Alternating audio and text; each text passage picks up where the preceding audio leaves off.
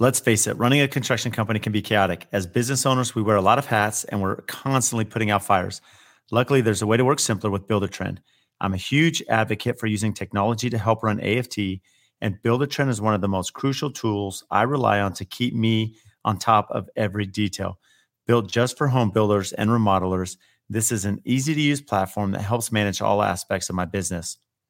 My team's been using Buildertrend's project management platform for the last five years, and we love that they're always improving and adding new features to make our lives easier. This is something that we've really tried to take on internally to find ways to improve our system every day. Buildertrend just released a full set of financial services, added new tools like Takeoff to make estimates more accurate, and launched a total rebrand with a new mission to help change the future of construction. And we are on board.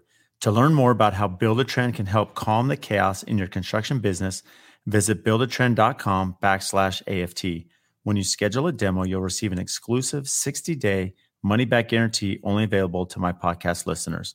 I'm following Buildertrend into the future in construction. Come on board with us. We are super excited to announce that we have our fourth Contractor Coalition Summit happening in Austin, Texas this fall. Come out and visit with us on September 14th, Thursday. Conference will end on Sunday, September 17th. We're going to have an amazing collection of builders all throughout the country. Uh, some amazing vendors will be there in support. We're also going to have a session on construction instruction with Mark LaLiberte, which is going to be part of the summit. Just amazing content, networking, uh, ways that all of us can enhance our brand, our product, and especially our organization, looking down to the very core of who we are as builders and how we're operating to make sure that we're operating at the highest level. The camaraderie and the knowledge shared between all the builders and the teachers that come to instruct are super valuable. So make sure you sign up for the Contractor Coalition Summit. Again, whether you're a new company just starting out in your first couple of weeks of business or you're a seasoned company, there's going to be plenty of information and it's super valuable to attend. So we'll see you in Austin. Biophilic design is, is really a buzzword, but it's been around since the 70s. And it's the innate human desire to be connected to nature. You think about, you know, how much we love going to the ocean or, you know, being around a campfire and it really rejuvenates us. And the science points to that 100%. And the research just keeps coming. And so I think a lot since COVID as people have been in their houses and they realize, gosh, this isn't a really productive, healthy place to be. Biophilic design has come to the forefront and said, look, we can give you the answers. We can give you all these great ideas to make your home a sanctuary.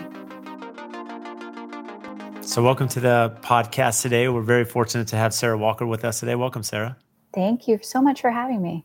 Yeah, this is a long time coming. You know, we've been in contact for a little while. And uh, to give you a brief intro here, so Sarah's the principal and interior designer and owner of Nuance Interior Design. And, you know, the big thing we're going to be speaking about is luxury sustainable interior design, which is not too common. You know, we've been fortunate to work on some sustainable homes and, um, you know, the interior design aspect is a big part of that. And not many designers, you know, have taken, you know, this lead. So kudos on that.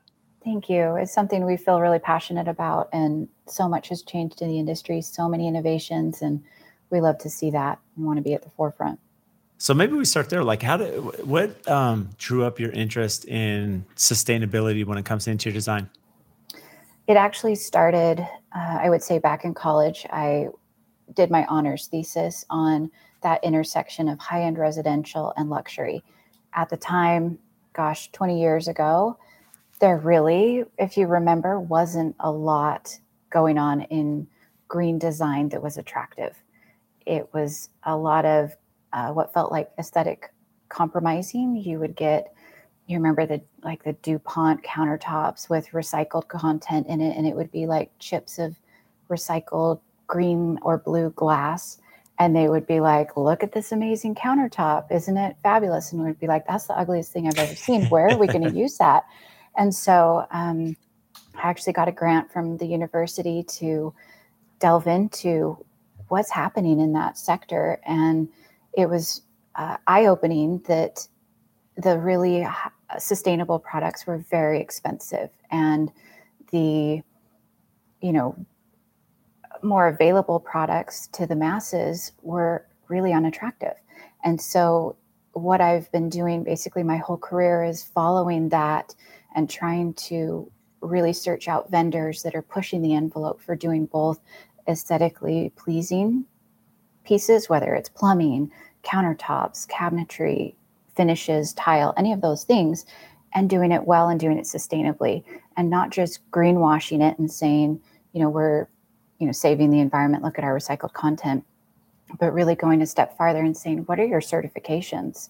Visiting the factories and saying, you know, what are the facilities like? What is your waste like? Um, so I, I've spent a lot of time both on my residential side and also working with Nordstrom doing store design for seven years and um, bringing those initiatives to Nordstrom too. I'm going to come back to that because I noticed, you know, just in prepping for this that you, you know, you've worked on design of like 142 Nordstrom. So that, you know, pegged my curiosity there, but we'll come back to that. But what's interesting about, you know, you and I essentially were in college around the same time. And, um, mm-hmm. you know, I remember everything was green build, right? Like LEED certified green build, yeah. a lot different than what we're seeing now with building science and net zero sustainability. I mean, it's completely shifted, you know, our understanding of building and, even how it impacts, you know, a big thing that we have clients asking for now. F is we had some clients asking us pre-COVID, but especially since COVID, as they're looking at like VOCs, right? Mm-hmm. The volatile um, organic compound that goes into the air, you know, off gassing from fumes of furniture they're putting in sofas, uh, the paint we're using in the home. Uh, you know, wellness is a huge part of that. And there's two aspects. You have the wellness side, the health side, which I know you can speak on and we can talk about. But more importantly, the uh, sustainability, what you're mentioning when you're talking about vetting your vendors and suppliers. You know, are you what are your certifications? How are you dealing with waste? Um, you know, I was out at Kohler and Kohler's the Ann Sacks line, right, where they're using a ton of their waste in the crane tile. But what's amazing to your point is you specifically said that, you know, pre early on, you know, the designs were terrible. They weren't good. And now that's completely different. Right. Right. And that's been so rewarding as I focus on interior design. And, and now we see a fabulous intersection between luxury design and sustainable design, but it's also more accessible to every price point where the brands have already put the technology in place at the fabrication level and it just goes to all their different price points. And so you're getting recycled packaging, whether it's a $10,000 faucet or a $2,000 faucet or you know, a $200 faucet doesn't matter. You're still getting the benefit of that technology because brands are really pushing the envelope. And I think largely because of consumers. So, consumer demand is definitely high on this. You know, I think a lot of us are more aware, especially as wasteful as we could be here in the US. How many brands that you're working with um, are at the forefront? How, how is this changing with the manufacturers? Really, what we've done is I've built a showroom, 3,000 square feet, and I've filled it with only brands that have a sustainable initiative. So that's something that's incredibly important to me as a designer that I create a local resource in the community. We partner, I would say, predominantly with builders and architects, and we let them know that there are really beautiful options that they can use in projects and just letting people know that there are those solutions. And the more demand there is for it, the more brands will understand that that's something that elevates their brand if they're actually putting those sustainable components into you know their production into their packaging into their shipping whatever it is so we're seeing that more and more often and i i love your platform because you can encourage other builders and architects and designers to say it's out there look for it and then spec it and don't feel like you have to settle. Yeah, I love that. And so from the showroom, it's pretty amazing that you've already built the showroom. Well, first, I think we have to give you some kudos because I believe in your uh, market and area, you're the only one, right, where people can come right. in hands on and you have a full, you know, interior design studio. Yes, we're the only interior design studio that has a showroom. And what it means for our clients and our, our trade partners, our builders and architects, is that they're able to come in and touch and feel all the cabinets, really have an immersive experience. They're able to see in one place a elevated selection. So we do a lot of high-end custom homes and the resources are that you typically the typical model is you go to 10 different showrooms and you pick out your tile, you pick out your cabinets, your plumbing, and we've put it all in one place so you can literally spec an entire new construction or large renovation from our showroom. Plus, of course, we have accounts with hundreds of other brands that we can pull from. But our goal is to make it a raise awareness around sustainability that it can be really beautiful and it can come at multiple price points. And so, if I understand correctly, I mean, this question is kind of two parts. Everything in your showroom is sustainable. So, everything in there is mm-hmm. sustainable. Mm-hmm. How have you found that many vendors, that wide array, that selection? You know, I would imagine that's taken some time, not just to research and vet them, as you mentioned you're doing, but to, you know, essentially be a member with them, be a partner with them, mm-hmm. have product, you know, showcase in your showroom. I mean, there's a lot of steps to this. Yeah, it's really been a long time coming, to be honest. Our showroom's been around for about two years, and I've been a designer for over 17. So I started in college making relationships with brands such as Ann Sacks, for example. Um, and so now I'm actually a national brand ambassador for them. And I get to, you know, we have a couple projects where we've specified their waste lab project that uh, you mentioned. And um, we basically go to each brand and we ask them, what is your sustainability story? What are your certifications? Uh, occasionally, we'll go visit the factory. So, for example, we carry a German line of cabinets, went to Germany, visited their factory. Uh, it was an incredible experience to see the level of robotics that are there uh, so that they can really precisely catalog scrap pieces and reuse them instead of throwing away, you know, pieces of, of a certain size. They also um, have less than 5% waste in their factory, and that 5% is, you know, wood particles that just get burned to heat the factory. So they're like at carbon neutral at that point. And uh, some of the brands we work with, like for wood flooring, they plant a tree. Uh, when we uh, sell Green Guard certified Hunter Douglas window coverings, we're planting a tree with every window covering order. So we go and we're very specific that this is an important thing. If you're going to be in our showroom, you have to have a sustainable story. And um, we really narrow down the products within the line that are sustainable as well. How, how does that affect pricing as you're look, looking at budgeting and clients, you know, to have anything sustainable? Is there deviation there based on, you know, competitive products? Occasionally we'll see that, you know, sometimes the higher end products will have more recycled content. Um, they'll have more of the innovation that goes into creating a carbon neutral company. I think that does take some investment on the company side. And as a result, sometimes their prices are higher.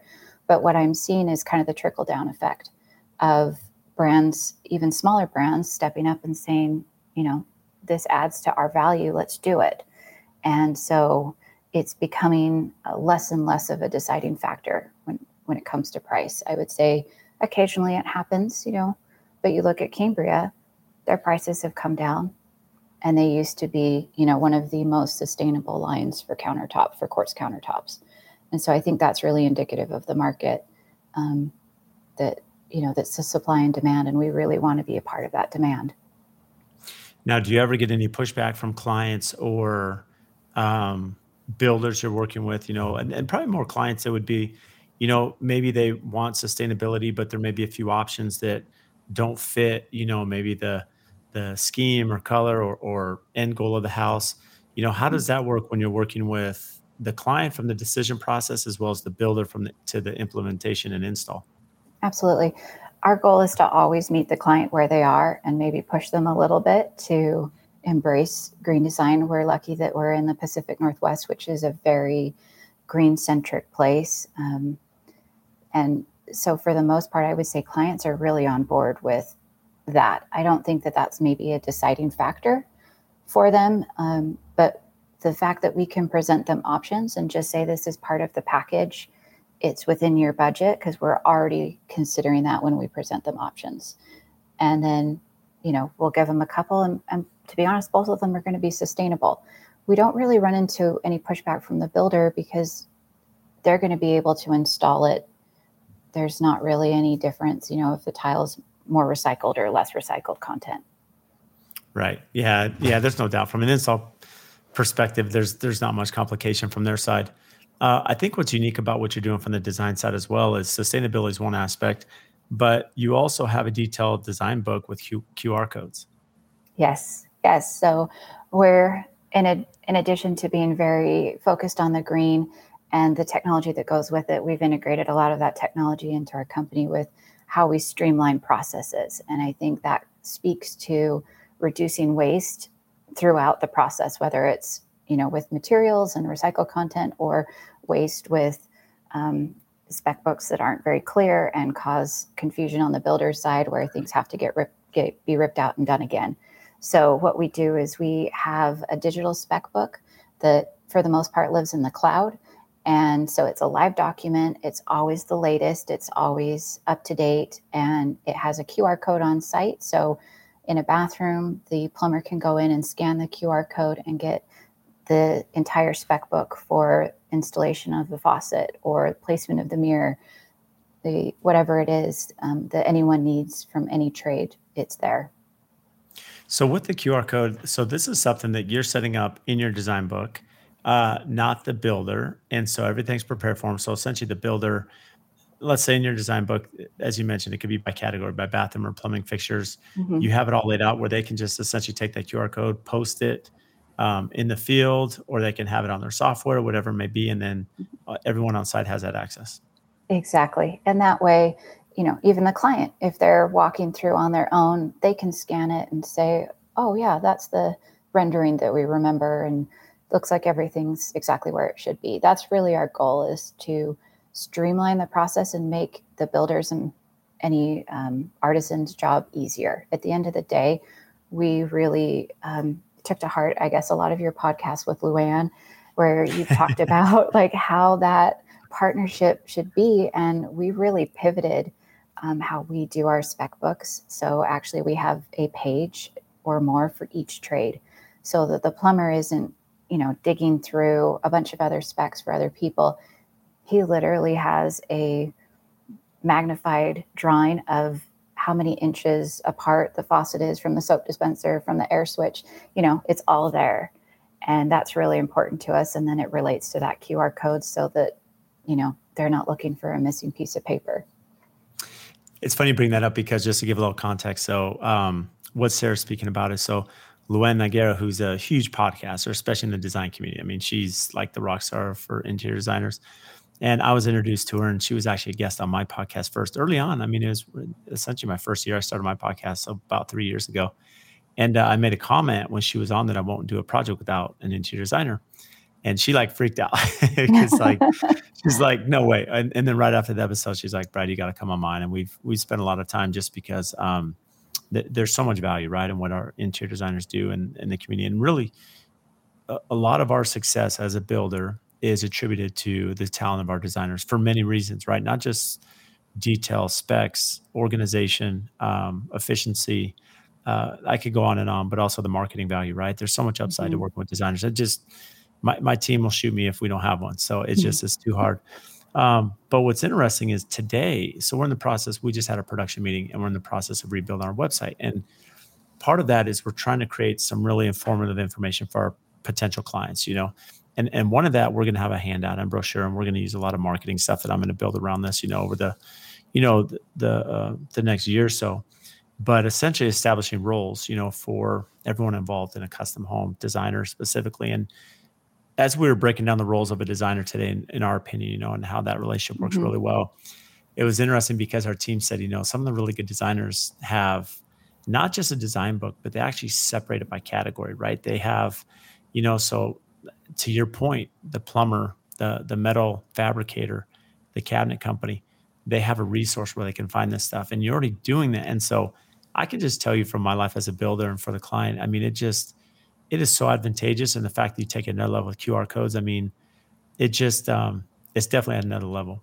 Mm-hmm. We've really thought I've, you know, have experienced a certification in construction management, and so being able to understand what happens on a job site walk with a contractor and understanding, you know, what kind of questions come up for a builder and what are their subs asking? You know, we've done enough trade days now where it's easier if it's broken down by room. In my experience, it's easier if it's broken down by room. And then each room has the different trades, it has the different schedules so that the plumber gets his own schedule, the tile setter gets their own schedule, and then all the codes align with the drawings. So it it just paints a really clear picture for the builder and all of the artisans involved and and that's one of the best ways that we translate sustainability into the field is by reducing waste from mistakes and it also saves money and time you know for for you and for the clients. And streamlining that process has really become a, a pillar of our business. So if i were to call you and i know this it, it's open-ended because there's a lot of variables but from the time you're engaged if you had the position open your calendar you know walk us through the timeline because there's so much time to go into all the selections documentation mm-hmm. implementation mm-hmm. you know qr codes. What does that process look like from a time perspective for a potential client or contractors they reach out and you're putting together that design book? Yeah absolutely. So we have basically a six step process. We do a really deep dive initial consultation with the architect the builder and the clients.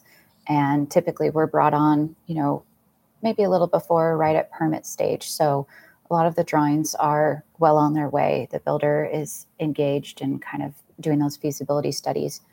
And we're coming in and we're going to be understanding the aesthetics, the budget, the timeline of the build, and what, what the scope of the project is.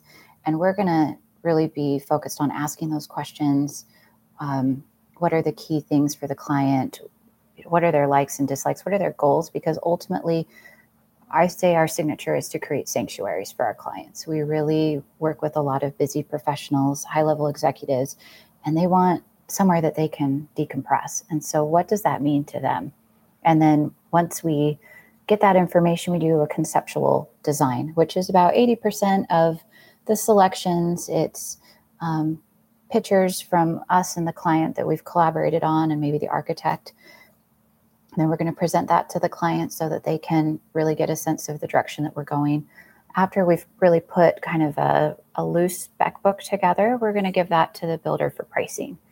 And then if anything needs to be adjusted because of, you know, labor or availability, anything like that, we make those adjustments and then create that final spec book with all of the QR codes, all of the entire spec book down to, you know, the grout color, the grout joint size, every detail that we can possibly do.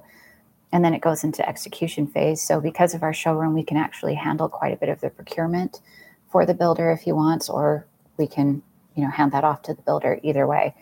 And then the, then we move into the installation phase where we're, you know, installing the blinds, the furnishings, the accessories, doing the punch list walkthrough and styling. How often are the clients um, engaging you past not just the design of the house, but in furniture, and you mentioned window coverings and wallpaper, possibly. Mm-hmm. Um, just coordinating really the full turnkey of the project. That's, I would say, 90% of the time. We very rarely have a client that isn't using us all the way for furnishings because we tend to do it almost simultaneously with the spec book. There's a lot of consideration that we take into is this a furniture piece that's going to be built in? Or is it going to be a freestanding piece? And so, because we're doing both the hard built surfaces and casework, we're also looking at the furnishings at the same time. We're able to make those decisions with the client in real time. Yeah, which is always super valuable when I mean when you have the you know the whole package, if you will. Mm-hmm. From you know here in Arizona, I'm curious. Um, in Washington, we our our permit process is really long, so a lot of you know a lot of the pushback, or at least until we walk through the process and education of of you know the timeline, if you will, is well, if I hire a designer, it's going to take time. Got to make selections, you know, without understanding well. Just like anything, if you plan, fail to plan, you plan to fail, right? So if you have everything decided before you start, it's going to go way faster, anyways. So it's okay to hit the reset button or wait a little bit until you have that information. Regardless, in Arizona, I mean, if if you were to call me and say, Sarah, and say, Brad, come build our home, you know, we're at least a year out to permit. And the reason being you have to go through architecture and plans and mm-hmm. HOA submittals, you know, and civil. And I mean, there's so many aspects plus into design. Then we submit for permit, price it, and then we can start construction. So our designers really don't get a lot of pushback because once we have floor plan elevations, they have, you know, four, six months, you know, to put this together. Mm-hmm. Um, timeline, do you ever feel crunched as a designer that you don't have enough time to put the design book, you know, and when you do, which I imagine does happen on occasion, you know how do you fight through those expectations and set those clear expectations with either the builder and or client yeah absolutely i think it's twofold i think the hardest thing that we deal with is getting brought in late in the process. I know I'm preaching to the choir, bring a designer on early mm-hmm. because it informs so much of the schedule and so much of the pricing, and it can be done so much cleaner with an actual concrete selection rather than an allowance. So I would say the biggest issue we have is, you know, a, a builder or an architect trying to take that on themselves and realizing that they might not have the resources that they need to really build out a high end custom home. Not always the case, but sometimes. The other thing that we run into is um, really a benefit of having our showroom is it cuts the design time about in half. Uh, we have showrooms that are all over in kind of industrial areas or maybe not as super nice of areas, parts of town. And so a lot of our clients really don't want to go to the showrooms and they don't, you know, the ones they do are kind of far away and it takes a whole day to go there, make selections. Then you have to go to another showroom on a different day, different part of town, and it can add months. You know, you have these busy professionals, they don't have time to, you know, just spend a week going to 20 different showrooms. So being able to consolidate it in one place literally um, cuts it down from six months to three months as far as a design schedule. So if we're, you know, focusing on a few clients, which we do, we probably only take about 10 to 12 large projects a year. We're able to move through that process quite rapidly just because we have a showroom with so many resources at our fingertips. It's incredible. So, because you're one of the only showrooms, as you mentioned in town, I mean, the only one really, mm-hmm. um, of course, the efficiency is a huge part of it, and that's convenient for your clients and it expedites the process, which is a win-win for everybody. Do you ever have other designers or, um, you know, people in your network that are wanting to use the facility outside of just what you're doing there at Nuance Design? So we're the showroom's pretty exclusive to our clients, but we do help designers with window coverings. That's something that we work a lot with builders, architects, and designers a la carte. So if they want to come in for those items or cabinetry, because we have one of the, if not only largest, um, most extensive cabinetry displays in the state. Everything in here is custom. Uh, we have two lines, an American line and a German line. So it's very um, diverse options. And so we do uh, share that with other trade partners as well. So it sounds like, and, and I'm pretty familiar with, you know, especially when you're dealing with European lines and German lines with cabinetry. Um, are, are, you the actual dealer yourself? So you have the license and you're doing all the cabinet drawings and ordering and specifications and putting that together? Exactly. Yep. So we kind of have a couple different divisions. We really have the showroom that can do either window coverings or cabinetry a la carte for people. We have the full service turnkey interior design. And then we also do window coverings for like multifamily, um, you know, just onesie twosie type things too. So, really, a couple different options for people. This episode is brought to you by Pella Windows. When it comes to building homes at AFT, almost every project has Pella Windows. And they've been just an incredible partner of ours. And locally, Sammy and Adam, they are not only amazing business partners behind us, but they are super close friends. And I speak on the podcast all the time about the importance of relationships, right? Relationships with our customers, with our vendors, with our suppliers, because at the end of the day, I'm only as good as those that help our brand and assist us in our projects to, to take it from the ground up all the way to completion. And if we didn't have partners such as Pella, there's no way we'd be who we are today. Over the years, we've built this amazing relationship. When we call them or email them, they respond. They're quick. Their their company culture, their integrity, their honesty you know, they are always there to do what's right for us and the customer. They can do anything from small replacement projects to large custom homes and even multi million dollar commercial projects. And also, when you think about their product line, they can do ultra contemporary, historical preservation, and large traditional projects. So, for anyone, any scale, any size, they're the ones to call. They're here local. You know, they have an amazing Instagram. Make sure and give them a follow to see what they're doing. So if you need windows and doors, give Sammy and Adam a call. We stand behind Pella. We love what they do, their culture, their brand, and especially their quality. And if you want to learn more about Pella Windows, check our show notes. We'll have everything tagged there so you can give them a follow and have their contact information to reach out. Now, the clients that are coming in education wise, uh, I, I, know clients are demanding a lot more sustainability. They're aware, they're seeing online, they're watching videos. They're, I see it from my side clients. You know, we've done a lot of net zero, you know, topics yeah. as you've seen, especially content mm-hmm. that's out there. And a lot of clients are coming in, they want to ask. And of course, budget's a big aspect. But the ones that want to do it understand it and they understand why and you know they're really passionate about it how much education for the for the brand you've established now the education of you know vetting those clients as are coming in. Are they pretty much all now at this point with the brand that you built 100% in in line with doing sustainable interior design? Or is there still some education on what you do what you offer and you know how that applies to them? The sustainability piece is just part of our product offering. So it's i mean there's so there, we have hundreds of tile options in the showroom and countertops and cabinets and hardware and so people come in and i think they're so amazed by the amount of beautiful things that it's just a, it's a side benefit kind of thing it's like you know you're you're shopping in an organic food store it's going to be amazing. The food's going to be great. And you get the benefit of it not having toxins. And so we're we're having to do very little from an education standpoint. I would say most of the clients come to us because yes, they appreciate that, but they also are getting referred to us by builders and architects that understand how we streamline the process and the sustainability is like the icing on the cake if that makes sense it's kind of it really makes everything extra special for them and they always love when we're able to tell them, hey, this isn't going to off gas in your house for five years and be really toxic. You know, that smell when you maybe go into a rental property or you've, you know, installed some cheap carpet from Home Depot and it, smells like death in your house for two weeks. You actually won't get that with our carpet and your cabinets won't smell toxic.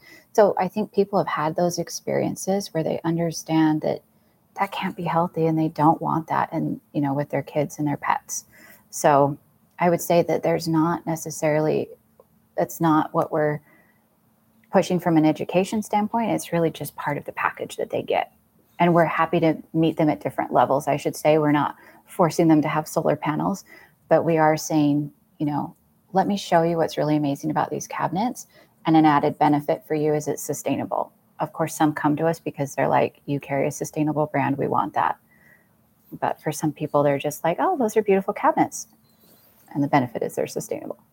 It's funny. I think that's like marketing 101, right? That essentially you're, you're building a brand and a reputation based on the qualifications that you give out, right? And any successful company is going to do that from your design book, the QR codes, the timeline, the efficiency, the organization, you know, the different aspects of your business from window coverings to the cabinetry to the design and so there's a lot of knowledge right and then when people come in and they already have this basis you know that's essentially the the base of why they're hiring you and then you say well here's the add-on here's the icing mm-hmm. here's the sustainability you know here's the um the you, you know when you're moving in the, the wellness side um yeah that that's really what i would imagine is what tips them over right and and makes Correct. it a slam dunk yeah our focus is really that interface with clients. And so our whole mission as an interior design studio is to elevate our clients' quality of life. And we do that by not having, you know, toxic off-gassing in their house, but also creating these sanctuaries where they can regenerate because, you know, they're getting lots of natural light. They're getting a spa-like experience with their fixtures and, you know, steam showers and aromatherapy and, you know, all of these wonderful things that really kind of tip over into that biophilic design and the wellness and the health aspect that I think really goes hand in hand. Uh, it's kind of funny because I was just going to ask you right now. I just had jotted down what is biophilic design, and he just actually said that. So, for those listening that have not heard that term, you know, walk us through biophilic design.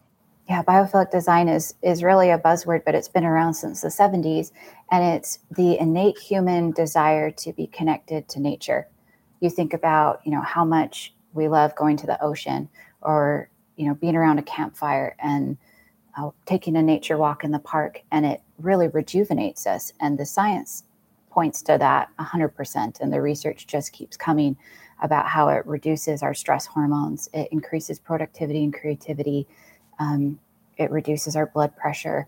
And so it's a really incredible thing that they've known about and really pushed you think in hospitals where they're adding you know rooftop gardens and big picture windows in hospital rooms because they know it increases healing exponentially and so i think a lot since covid as people have been in their houses and they realize gosh, this isn't this isn't a really productive, healthy place to be, biophilic design has come to the forefront and said, look, we we can give you the science, we can give you the answers, we can give you all these great ideas uh, to make your home a sanctuary. So, from a wellness side, what are you seeing? Because, um, and this really goes with the biophilic, because you know we spoke about sustainability, we spoke about you know building science and net zero. So, you know when you think about carbon footprint, and you know we, you know shipping stuff all over, are we trying to source local? Mm-hmm. You know, are we you know recycling materials you're mentioning? Uh, from the wellness side, what are you seeing from your perspective with a lot of you? I know Kohler is big on wellness right now. Um, some of the vendors and partners out there that are looking at the wellness aspect to, to mm-hmm. home living. Yes, absolutely. So, um, a huge influx of European brands, especially in plumbing. So, you know, Gessi, Dornbracht, they're coming at it not only from the sustainable side, but making really an incredible spa like experience. So the fixtures are really beautiful. They're going to be incredibly durable, but they're also going to have fabulous, huge rain, rain head shower heads. They're going to have the waterfall features. They're going to have um, just the level of durability and easy to clean. They're going to have amazing finishes and textures that evoke nature. And so when you are in the shower and you just, it's more of a sensory experience. So we're doing I would say almost 50% of our showers have you know, in primary bathrooms particularly have that aromatherapy, steam, multiple shower heads, you know, music, infrared technology is huge. So chromotherapy is really becoming more and more prominent, I would say.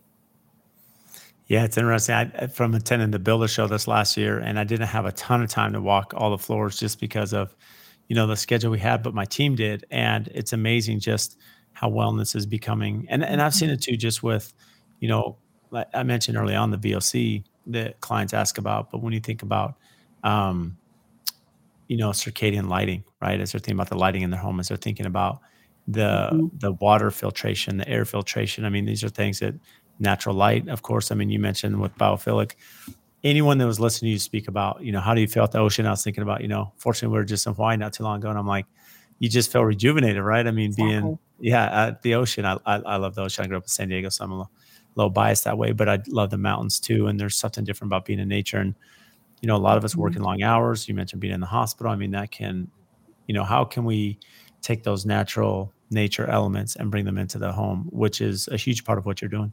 Exactly. Interior design as an interior designer, I would say we're responsible for creating the environment that people live in. And you figure new studies come out that 90% of our time is spent indoors. That means nine tenths of the breaths we take are inside. And so having clean air, we're going to have natural light. We're going to have, you know, if that skylights, it's large picture windows. Um, we're going to have art and furnishings that have organic elements to them that mimic nature. We're going to have organic textures, lots of wood tones, earth colors. And so as a designer, that's really what we work to put together is how do we kind of blur the lines between the indoor and outdoor? You know, you think of in Arizona, those incredible indoor outdoor spaces and the outdoor entertaining is is a huge industry that's exploded, I would say, since COVID, as people realize that they need to have a bigger footprint. They can't just be inside all day. And if you can't go anywhere, where do you extend? And so, how do we incorporate those natural elements? And people are noticing that they feel better, that they can, you know, have a better work life balance and all of these things. It's just so many benefits. So, how did you get involved with Nordstrom doing 142 stores? So, uh, when we moved to Seattle a few years ago, um, I had worked at a residential design firm and it was just one of those things where I was like, you know, I could be really good at this. And I love the Nordstrom brand and what they stand for. And um, I've grown up shopping at Nordstrom's my whole life. And so went and kind of somehow made my way up to the top to the director of store design and showed him my portfolio. And he said, great, let's do it. And so I ended up, you know, traveling all over the US, managing stores. They flew me out to Italy to design some custom tile for the uh, Seattle flagship store. That was super amazing. And is that why? Is it real quick? Is the Seattle flagship store? Is that how you got up? You know, to the right person, or where did? Yes. Is, so yep. the right person's there back in your home. You know, mm-hmm. hometown. Exactly. Corporate offices right here in Seattle. So um, they're pretty centralized here, and and so it was just kind of one of those faded things. And it ended up making a lot of great connections that have then carried over into my showroom as well because the, the Nordstrom brand just opened so many doors. So, are you still involved with Nordstrom? I'm not anymore. I do completely residential, but I actually do work for some of the executives. We're just wrapping up a kitchen remodel for one of the Nordstrom executives that I um, reported to for store design. So, how did that impact? You know, working with Nordstrom. Um, I would imagine, especially you, you, mentioned Italy, so you're in different countries. Um, you know, there has to be a lot of versatility, I'd imagine, in the store designs. I mean, there's probably some consistency um, as well. How did that differentiate your scope of work between, you know, the vision you had, maybe the culture or location you're, you know, as well as kind of the corporate, you know, idea or template that they had? You know, that, was there a lot of variability? you know, flexibility in design, or did they want to stay pretty consistent? They had really a holistic view of what they wanted the stores to feel like. And so there would be, you know, a pretty consistent palette of, you know, warm grays and beiges and creams. And it was very understated palette. And then they would layer on, you know, all of the amazing clothing and they would have some art curated displays. So it was really about creating this um, textural backdrop for the clothing. And so I learned a lot about um, the amount of detail that goes into specifying a single store. So I was responsible for every material selection that happened in a store. And, you know, some of the stores we would roll out and we would do, you know, five the same. And some of them uh, would be different the next round. But it really, I learned a lot about interfacing with architects and builders and walking those job sites and understanding how the choices I made as a designer then impacted the builder and impacted the architect and ultimately the consumer in a very real time. You know, we got feedback on the choices that I made. And so we learned a lot about longevity, um, which is then translated into you know the sustainable standpoint for me as well. How, how did that experience prepare you, you know, as a business owner now? Because it sounds like you were working for a firm so you had experience, you know, understand the process of design and working with clients. You know, you go work for mm-hmm. Nordstrom and have that experience. Now you're on your own. You know, that journey of working for somebody and then especially Nordstrom, how did that catapult you? It helped me realize that I have a, a knack for working with professional executives, VPs, that I can interface with that kind of high pressure personality, the very um, structured timeline driven personality type that has influenced the number the sheer number of processes that we have in our our um, business plan now. So what i do is i've learned to create a framework for running the design firm that allows me ultimate creativity with the design itself. So because i know exactly what the next phase is and the client mm-hmm. understands the cadence then that means that that we can collaborate and have more of a synergistic relationship with the builders and architects that maybe we wouldn't have if we were still on the back end trying to figure out our processes and you know getting stressed out by you know type a executive personalities so it's it's allowed me to create a niche in the community which is great because most of my clients are here with amazon microsoft google expedia you know we have a lot of the big tech companies based out of seattle and they love seeing a Gantt chart. They love seeing a spreadsheet. They love, you know, so it's it's easy for us to make that transition from the commercial to the residential. Yeah, it's it, it's funny to bring that up because so much of business life, especially as when you're an entrepreneur and you're running your business as you are, Sarah, is you know confidence. Um, you know, as you're standing in front of a client, no matter how, um, no matter what the personality is of the client and, and their net worth, it doesn't matter. But if you have confidence in your systems and process and who you are and, and understanding, you know, what's going to complete the project successfully, um, there's no substitute for that. And I can only imagine that having worked, you know, with Nordstrom at that level, how that's prepared you, know, as you're having these conversations and sometimes tough conversation with your clients, you know, mm-hmm. setting realistic expectations. Yeah, it's been it was brilliant. It was a brilliant experience, and I had had a handful of years in the residential design sector before working for someone else, and so I I had that background going into uh, the commercial side, and so I was really able to appreciate the differences of okay, you know, timelines and budgets when you're dealing in the multi millions. Those decisions and those delays really matter. So with um, Nordstrom and where you're at now, and it's you know you spend a lot of work, you know, um, understanding sustainability and wellness in your designs. H- have you looked at um, Chat GPT or AI? Has that had any impact on kind of the direction and, and stuff you're working on? Yes and no. I I think that um, it's a fascinating thing to see. We definitely keep up on it because you know we're in such a tech area and we use it, I would say, as uh, an advisory type thing. Like it's really interesting for us to be able to, you know, put together a newsletter for our clients and, you know, kind of get a little bit of additional information, you know, pull some facts together really rapidly and, and understand the market trends. But I think um, the thing that clients really need from a designer is someone that listens to them and can extrapolate what it is they want from very little information. Because these people are not designers. They're they're usually not even in a creative field.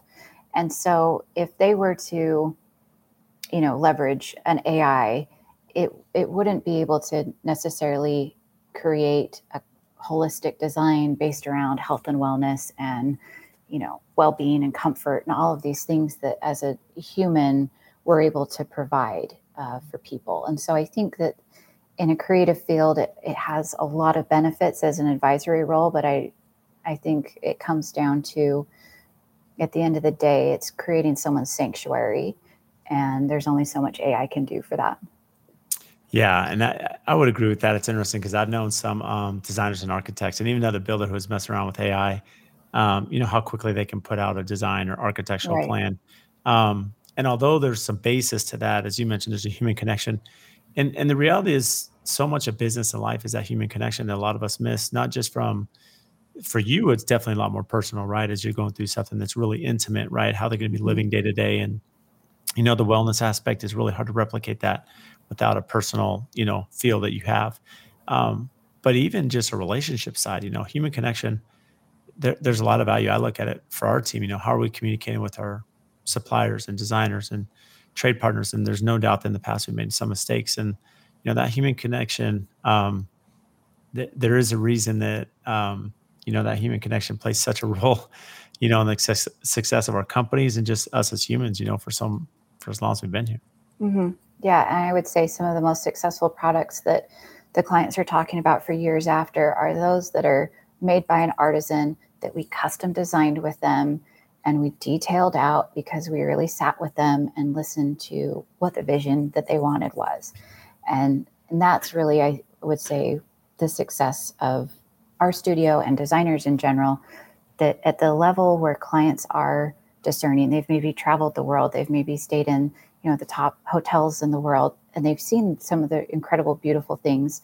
They want to bring that collected feeling uh, back to their homes and and showcase some of those elements. And how do we best do that? Well, you know, it's a process and it's a study that we do where we draw out multiple iterations and we're always making sure that it flows, that it, you know, is to code and all these things that maybe AI isn't capable of at least yet. So, your biggest frustration with those contractors? I would say that I love working with contractors. Honestly, it, the collaboration makes my job a lot easier, and I always find it's a synergistic relationship where we, you know, push each other to do better. I would say it's not really a frustration. It's just, you know, sometimes we put together a 200 page spec book and not every page gets appreciated and yeah. actually handed off to the subcontractors. And so we end up kind of, you know, doing a few more site visits and fielding some more phone calls that maybe we didn't need to. But at the end of the day, I think that the level of detail that we provide is still new for some contractors, and um, so we're we're happy to walk through that with people as they kind of get more comfortable what to expect from our spec books.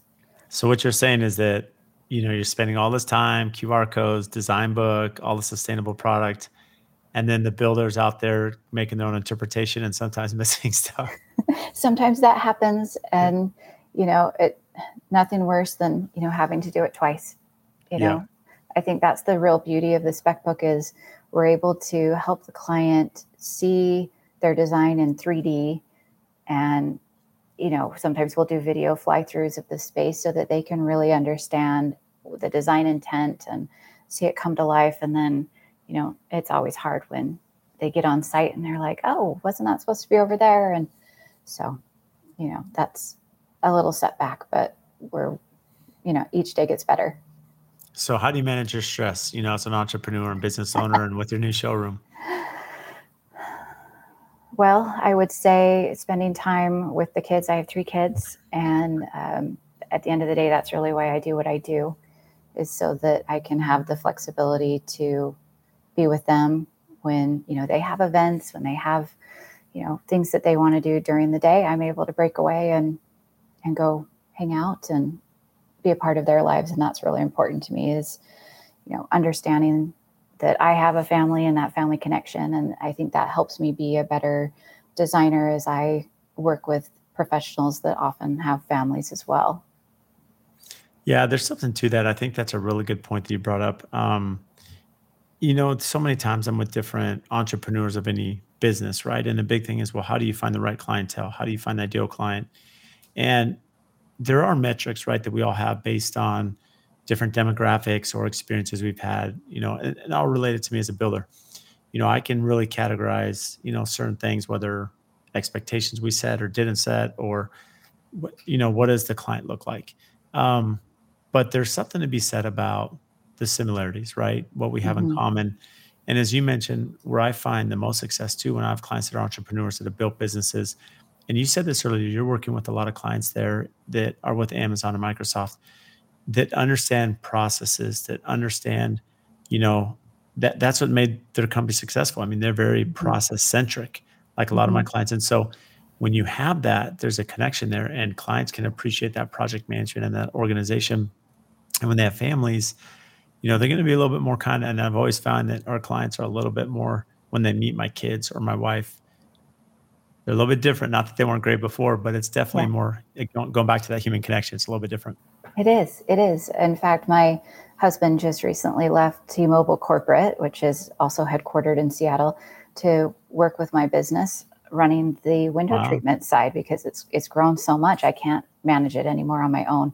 Um, and so he's running that, and I think people actually really enjoy when they know it's my husband coming out to take care of them for their window treatments because they know that a he has a tech background and a lot of processes and project management experience but b he's my husband and he's going to treat them like people instead of you know a big box store number um, that they're they're already connected to me and so he, he i think they feel like they'll get taken care of really well oh that's so how's that been that relationship with him joining the team it's great. It's great. A lot of people do not like working with their spouses, and I actually really enjoy it. But note how he's in a separate division. He is not doing anything with the interior design side. He's uh, he's running his own division, and I tell him it's your business. You run it how you want, and we'll have weekly meetings to talk about you know how things work together, and you know no, you can't publish a newsletter that looks like that, and you know things like that. But uh, it's really fun and i think our kids really enjoy it too. Our oldest is 11 and you know she gets to to help do some paperwork and marketing and so it's it's actually turning into a little bit of a family business and we have i should say you know eight other employees but um, it is still a family business at its core. It's funny i was going to ask you actually before you mentioned that your husband's not working with you I was going to ask because you earlier on you said you had three kids. So have any of the kids shown interest? And it sounds like, well, whether they want to or not, I mean, they're kind of participating. Yeah, yeah they get roped in. Um, you know, it's not uncommon for you know we'll be going to softball and oh, I got to drop this sample off at a client's house. So here we go. You know, just on the way home, and they're used to oh, you're going to a client's house. You know, the words they learn like you know showroom and clients and consultations, you know, very young age, they've become aware of that. And, um, you know, ultimately, I think it's they're they're understanding that you know mom and dad have a certain kind of work life balance and they get included in it so that we can spend time with them. Yeah. Sorry, what was that? Oh, any mentors, like a mentor that you've oh, had in your life? Yeah. Sorry, it broke up right there. Um, I would say there's a lot of people that I admire from a business standpoint as well, and then other people that I admire from a design standpoint. And it's been interesting for me to learn how to bridge that gap between the two. Um, you know, Michael Graves is a architect designer, and he really championed the sustainability in his designs, and even so far as legislation around, um, you know, non-toxic things. And so he he was a really incredible forerunner, did incredible work as well, very talented, and so I admire people like that. You know, I also um, have a soft spot for Martha Stewart, other than the embezzling thing. That you know, she really is an incredible entrepreneur in the home industry market, and you know how she's branded herself, and you know, been able to really impact a lot of of industries that I'm a part of. So I enjoy enjoy that um, aspect, but I'm always amazed by you know people like you that have built this incredible Instagram following. And I think there's just a lot of really incredible um, influencers out there, not in like the weird social media sense, but uh, people that are focused on collaboration in the industry, other designers that are choosing to share what used to be, you know, 10, 15 years ago, secrets, trade secrets, you know, we're an open book. There's work for everybody and projects enough to go around. So let's share and collaborate and make the industry bigger and better. Yeah, it's interesting, you know, the the mentality abundance as opposed to um or I'm sorry, the abundant yeah, the mentality of abundance as opposed to scarcity. Mm-hmm. Um there's something about collaboration and I've seen I I saw it early on. I, you know, I think designers were definitely f- ahead of us contractors that even social media has really accelerated that and helped just the networking and stuff because I've been able to meet some amazing contractors. But and then really you know, also I've had a lot of contractors had a huge impact on me, right? That I've met through the platform. In fact, my builder 20 Galoni in Ohio found me through Instagram and invited me there. So I mean, but I've seen the designers, and especially here, even in Phoenix, you know, we have a lot of designers and they network and they get together and they have coffee and brunch. And, you know, it's really neat to see that um, so many in the professional field, it, you know, are collaborating. And, you know, there's a lot of work out there and they're trying to lift the industry because it's not going to get easier for you and I. Think, you know, the one thing that you and I are always going to have to deal with, Sarah, is that, you know, labor, material, um, you know, manufacturing, it's going to be a challenge in our field and there's going to always be a demand. And, you know, for me, I, I see more and more the labor concern, right, as we're losing a lot and not as many mm-hmm. coming in. Mm-hmm. So I know a lot of young people now that are foregoing college and going straight to trade school and becoming plumbers and, you know, electricians and framers and trim carpenters. I'm like, hey, there's going to be a lot of work and a lot of opportunity for you. Trust me, because Sarah and myself will need you in, in the years to come. So, hundred percent, hundred percent, and it's it's great. And I think you know that's what we're trying to instill in our kids is you know be an entrepreneur. You don't have to do the traditional route of going to college and going and working for someone else, um, at least indefinitely. So I think there's a lot to be said of um, you know, we used to do events at the showroom where designers would come and we would have a product spotlight where, you know, Phillip Jeffries would come in and talk about their new launches.